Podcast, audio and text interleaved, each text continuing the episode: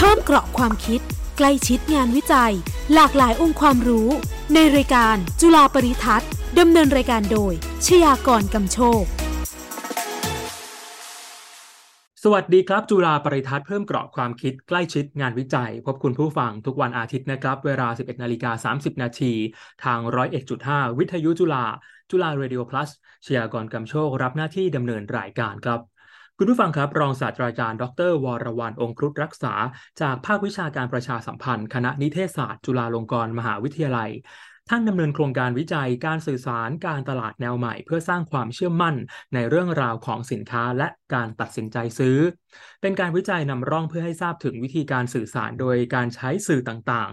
การสื่อสารการตลาดแนวใหม่ เพื่อสร้างแนวทางการทำธุรกิจใหม่ ๆ โดยเฉพาะการใช้ประโยชน์จากสื่อใหม่ เช่นสื่อสังคมออนไลน์ โดยมีวัตถุประสงค์เพื่อศึกษารูปแบบวิธีการและช่องทางในการสื่อสารการตลาดแนวใหม่ ที่เหมาะสมในยุคสังคมออนไลน์ และเพื่อใช้เป็นแนวทางนำร่องในการสร้างความรู้และความเข้าใจ เกี่ยวกับการใช้สื่อใหม่ ในองค์กรธุรกิจผลการวิจัยจะเป็นอย่างไร ติดตามรายละเอียดเพิ่มเติมจากข่าว โดยทีมข่าววิทยุจุฬาครับ จุฬาเรดิโอพลัส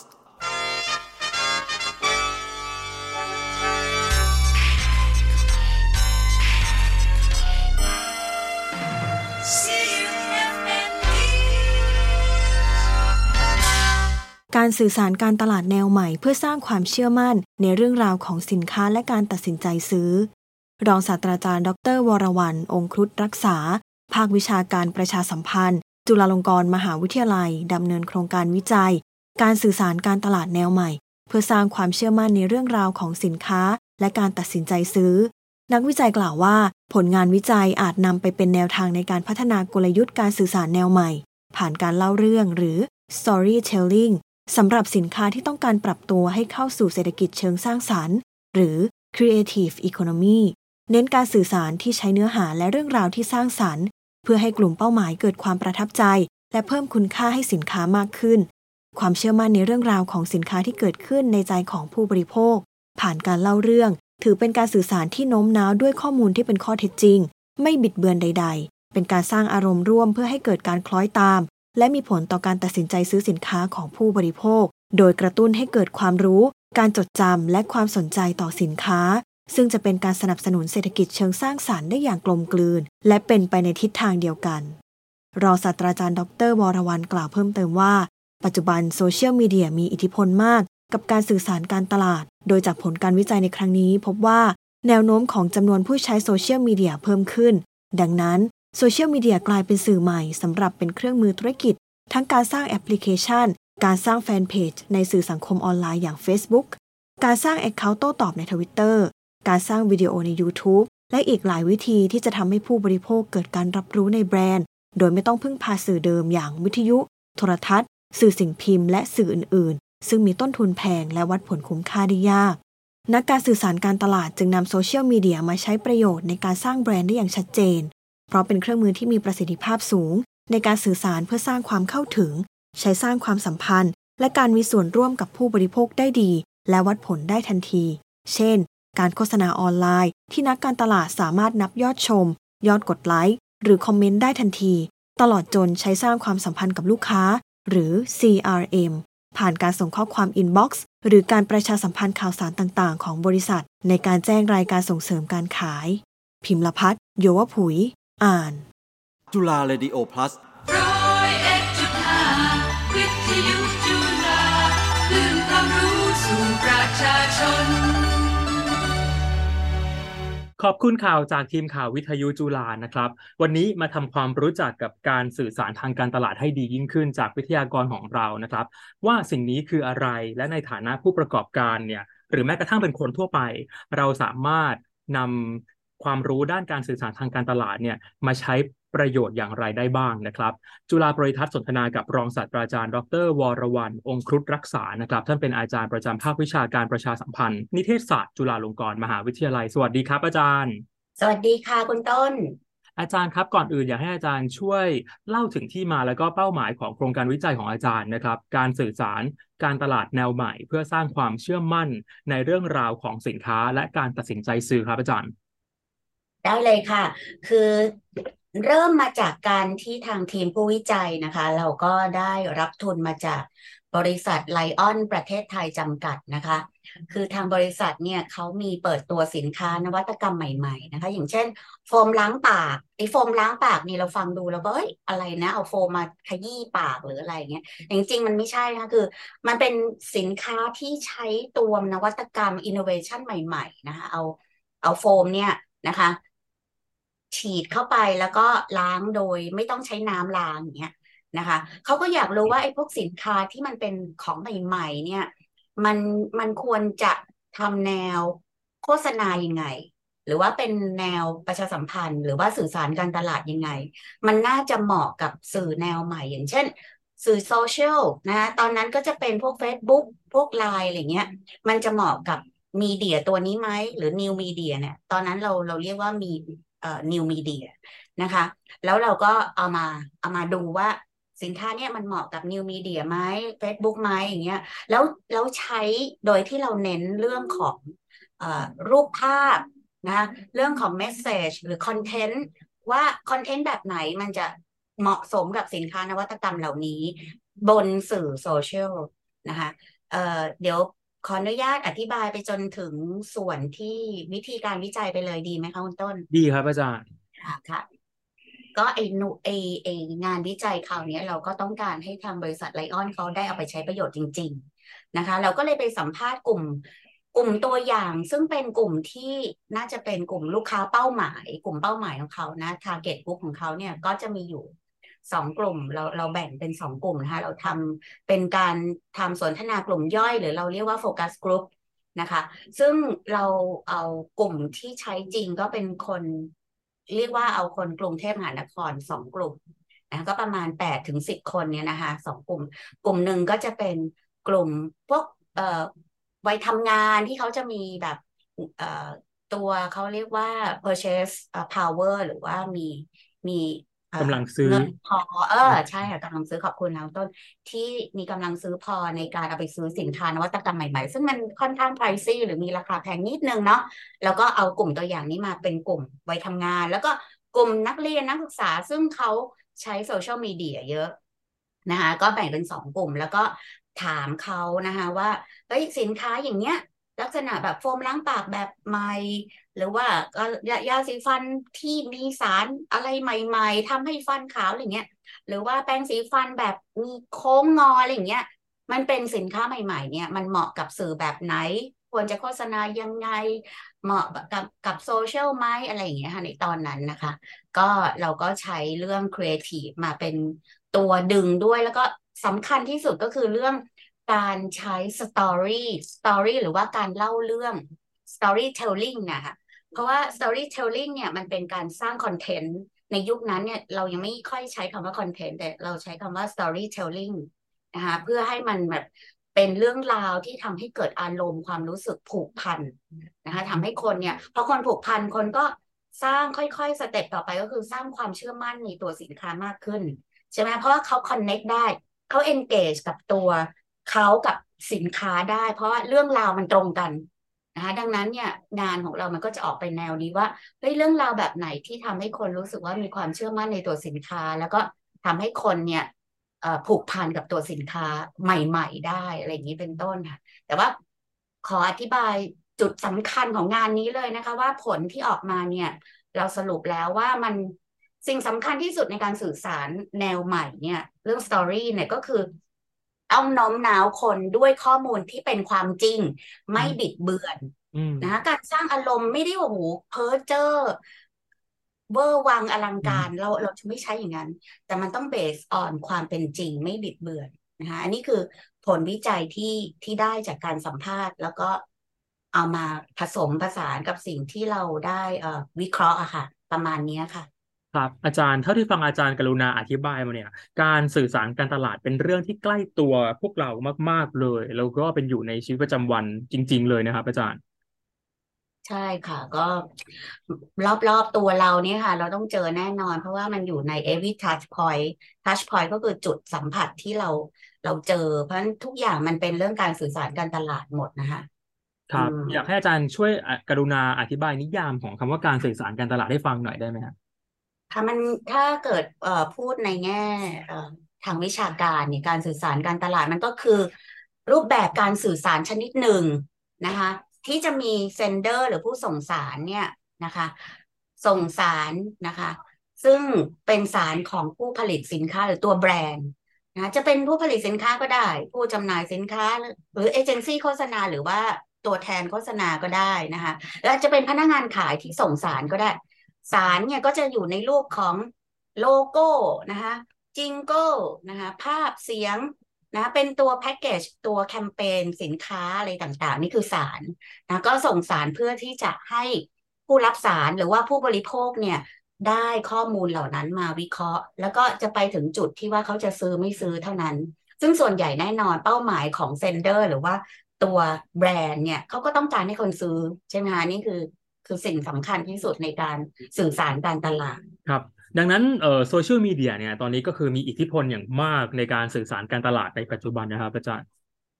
ใช่แน่นอนเลยค่ะ เพราะว่า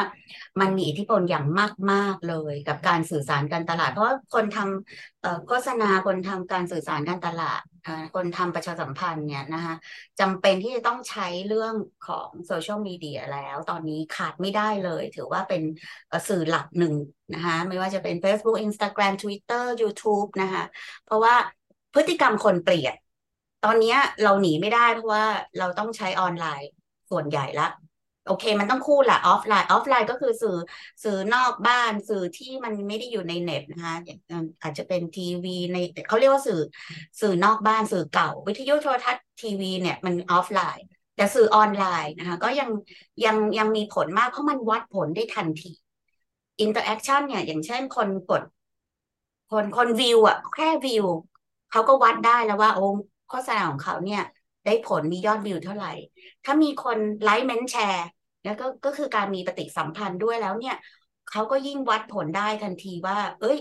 โฆษณาชิ้นเนี้ยที่เขาลอนช์ออกไปที่เขาส่งออกไปเนี่ย มันมีมันเริ่มมีผลละมีคนกดไลค์มีคนแชร์ แล้วก็จะวัดผลคือคือรู้เทรนด์ไปทันทีว่า เออใช้แบบเนี้ย ใช้การสื่อสารใช้สตอรี่แบบเนี้ยมันจะได้ผลทันทีนะคะ แล้วก็เราก็สามารถ สร้างความสัมพันธ์กับลูกค้าต่อต่อไปด้วยอย่างเช่น inbox คุยกับลูกค้าโดยตรงเลย บอกว่าเอาละ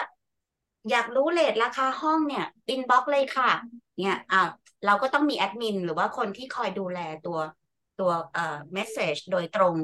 สองต่อสองเนี่ยมีมี engagement กับเขาละบอกว่ายอดนี้สำหรับคนเอ่อผู้ใหญ่สองคนนะ รวมอาหารเช้าด้วยอะไรเงี้ยคือมันมีการโต้ตอบโดยตรง มันก็จะเกิดความรู้สึกว่า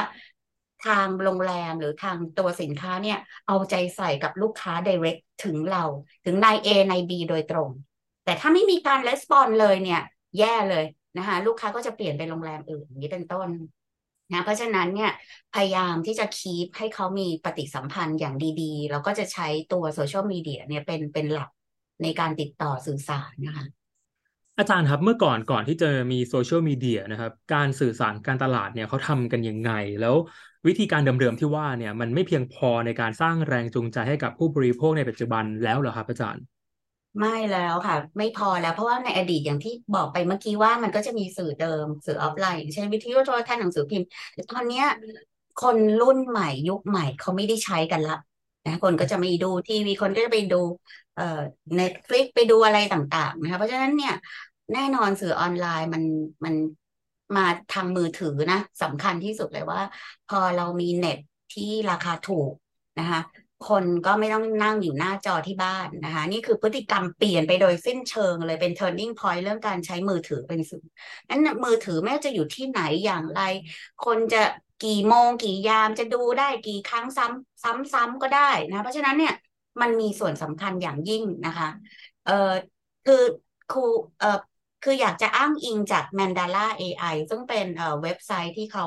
ดูแลเรื่องกับเรื่องสื่อสื่อโซเชียลอยู่นะคะ Mandala นี่เขาให้ข้อมูลมาดีมากเลยว่า คือพฤติกรรมการบริโภคหรือการเสพสื่อ การเข้าถึงสื่อการเปิดรับสื่อของมนุษย์นี่มันเปลี่ยนไปแน่นอนเลยนะคะ ไม่ว่าจะอย่างเงี้ย ตอนนี้ก็กระแส TikTok มาแรงมาก เพราะว่าก็เมื่อกี้ก็เพิ่งคุยงานวิจัยของนิสิต ที่เขาทำเรื่อง TikTok เหมือนกันว่า เพราะว่า TikTok เนี่ยมันมันเป็นอะไรที่เร็ว แล้วก็สั้นนะคะเพราะฉะนั้นคนมันก็เข้ากับเจน Z เจน Y ที่เขาต้องการความสั้นเร็ว แล้วก็ชัดเจนไม่ต้องมาเวิร์นเวอร์ยนคือไม่ต้องมาอุ้ยอ้าไม่ต้องพูดเยอะนะคะ คือต้องการอะไรสั้นๆเพราะฉะนั้นพอเปลี่ยนไปปั๊บเนี่ยมันก็ทำให้ทุกคนทุกอย่างเปลี่ยนหมดในอดีตเนี่ยโอ้โหทุกอย่างเวิร์นเวอร์แล้วก็ไม่มีช่องทางให้เลือก กด กดเม้นต์กดอะไรก็ไม่ได้นะคะ ตอนนี้ก็คือ direct ละแล้วก็ผู้บริโภคเนี่ยเป็นเจ้าของสื่อได้หมด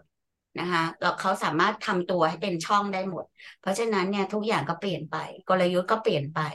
นะการจูงใจพฤติกรรมก็เปลี่ยนไปหมดเลย เพราะฉะนั้นทำไงให้คน เอ้ยเขาต้องมาแบบ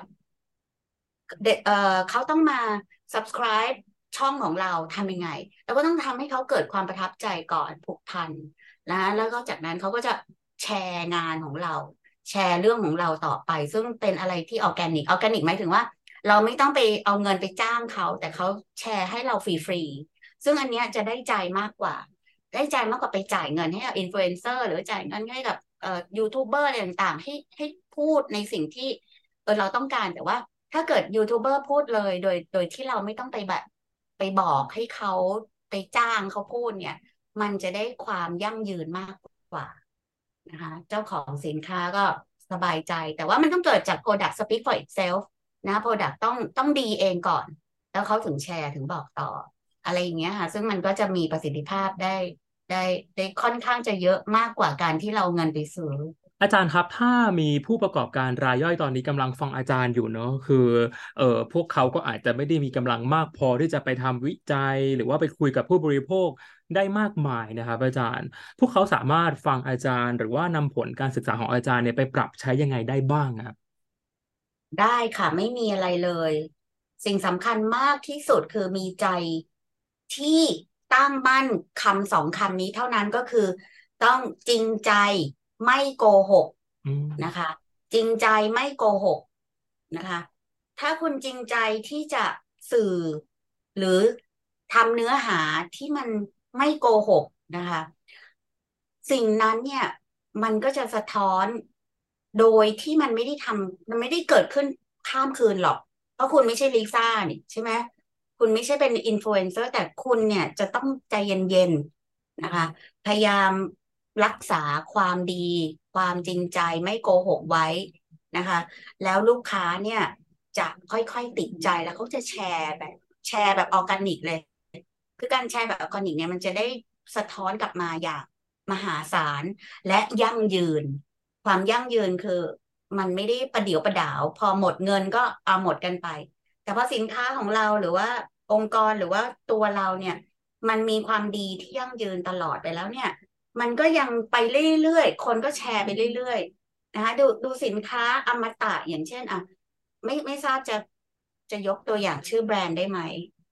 ได้เปล่าไม่ได้ครับอาจารเอาย์สิได้ได้ฮะเออเออเอาเป็นว่าถ้าถ้าเป็นยาหมองยี่ห้อหนึ่งอะ เนี่ยนะคะ ที่ที่ใช้อยู่ยาวนาน ชั่วลูกเราชั่วก็หจะลานนึกถึงยี่ห้อนี้ ใช่เป็นอันดับแรใช่กใช่นะคะ เพราะว่าของของเขาก็ดี แล้วเขาก็ใช้ชั่วลูกชั่วหลานต่อกันไปอะเพราะฉะนั้นเนี่ย คุณไม่ต้องไปมีเงินไปทำวิจัยหรือมีเงินไปทำ โอ้ยลงทุนกับอินฟลูอะไรเยอะแยะไปหมดหรอขอให้มีความจริงใจไม่โกหกแล้วใจเย็นๆนะ งาน product มัน speak for itself สินค้ามันพูดด้วยตัวของมันเอง ของดีสักอย่างเนี่ยทำยังไงมันก็ดีทำยังไงมันก็ขายได้นะคะ แต่ว่าถ้าจะให้แนะนำแบบเจาะจงไปเลยว่างานวิจัยครั้งเนี้ยที่ทำเนี่ยนะคะมันเป็นสินค้าแบบ consumer product ยาสีฟันโฟมล้างปากที่เป็นนวัตกรรมเนี่ย คุณก็จะต้องเน้นอะไรนะคะ ถ้าเป็นถ้าเป็นสินค้าแบบนี้นะคะ ก็จะสรุปคร่าวๆก็ได้ว่า งานวิจัยของเราได้บอกว่า การเล่าเรื่องราวที่เกี่ยวกับส่วนผสม สมุนไพรส่วนผสมดอกซากุระความสดชื่น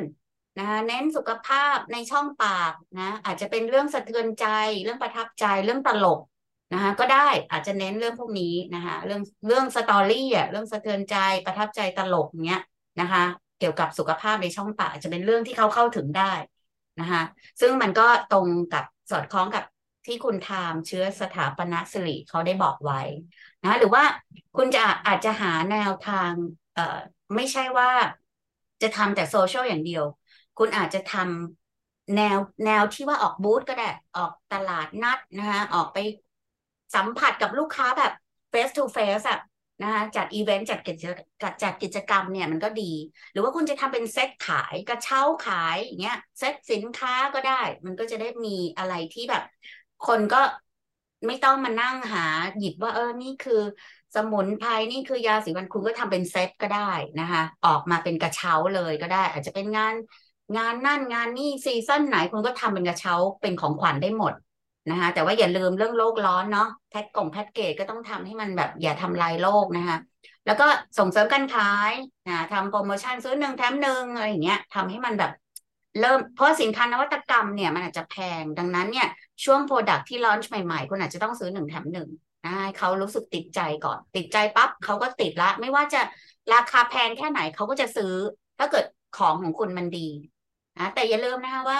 ผลวิจัยเนี่ยมันอาจจะมีข้อจำกัด เพราะว่ามันเป็นงานนำร่องมันเป็นงานวิจัยแบบเขาเรียกว่า qualitative หรือว่าเป็นงานวิจัยที่สัมภาษณ์กลุ่มตัวอย่างมีไม่เยอะ มันมันอ้างอิงในประชากรระดับประเทศไม่ได้นะคะ เพราะฉะนั้นอาจจะต้องไปทำงานวิจัยแบบ quantitative หรือว่าเชิงปริมาณ เพราะนี้งานที่ทำนี่เป็นแค่เชิงคุณภาพสัมภาษณ์คนไม่กี่คนเนาะเพราะฉะนั้นถ้าหากจะไปเอาไปอ้างอิงเนี่ย น่าจะไปทำเป็นเชิงปริมาณมากกว่าค่ะ งานวิจัยทางนิเทศศาสตร์และสื่อสารนี่มีความสำคัญอย่างมาก ๆ เลยในปัจจุบันนะคะ ขอย้ำเลย เพราะว่าตอนนี้โลกเราเนี่ย ไม่ว่าจะเป็นในประเทศหรือว่าต่างประเทศทั้งโลกเนี่ยนะ เจอวิกฤตทั้งการเมืองทั้งสังคมแล้วก็สิ่งแวดล้อมนะคะ เพราะว่าตอนนี้มันเป็น beginning of the end ของ ของโลกแล้วก็ได้นะ ถ้ามองในแง่ร้ายนะคะ แต่หวังว่ามันจะไม่เป็นดีเอนะคะ ดังนั้นเนี่ยงานวิจัยด้านการสื่อสารเนี่ยมันจะเป็นเสมือนกุญแจนะคะเป็นกุญแจที่เปิดประตูไปสู่หนทางที่จะแก้ปัญหาให้มวลมนุษยชาติได้นะคะถ้าหากเราเข้าใจว่าการสื่อสารแบบใดที่สามารถจูงใจให้คนรักสันติภาพ แล้วก็ทำให้คนยุติสงคราม ทำให้คนหยุดความขัดแย้งได้ อย่างเช่นในยูเครนเนี่ย ปัญหามันก็เลื้อรังมานานแล้วนะคะหรือว่าปัญหาโลกร้อนอย่างเงี้ยนะคะเราก็สูดฝุ่น PM ไป หรือว่าเราจะแย่ไปกว่านี้ไหม แต่ว่าถ้าเกิดเรามีแนวคิดว่าทำยังไงจูงใจให้คนสามารถแก้ปัญหาเหล่านี้ได้เนี่ยการวิจัยนิเทศศาสตร์มันก็จะช่วยได้ แล้วก็จะช่วยให้มันอย่างน้อยนะคะ กให้มันเป็นเบาได้นะ หวังว่าถ้ามีงานวิจัยดีๆ เนี่ยมันก็จะช่วยได้แน่นอนค่ะครับเชื่อว่าวันนี้คุณผู้ฟังก็น่าจะได้สัมผัสถึงสิ่งใกล้ตัวนะครับ จากงานวิจัยด้านนิเทศศาสตร์นะครับอาจารย์วันนี้จุฬาบริทัศน์ต้องขอขอบพระคุณครับ รองศาสตราจารย์ ดร วรวรรณองครุฑรักษานะครับ อาจารย์ประจำภาควิชาการประชาสัมพันธ์คณะนิเทศศาสตร์จุฬาลงกรณ์มหาวิทยาลัย ขอบพระคุณอาจารย์ที่ให้เกียรติรายการนะครับขอบพระคุณมากๆเลยค่ะ ที่ให้โอกาสมาเผยแพร่นะคะ ขอบคุณมากค่ะ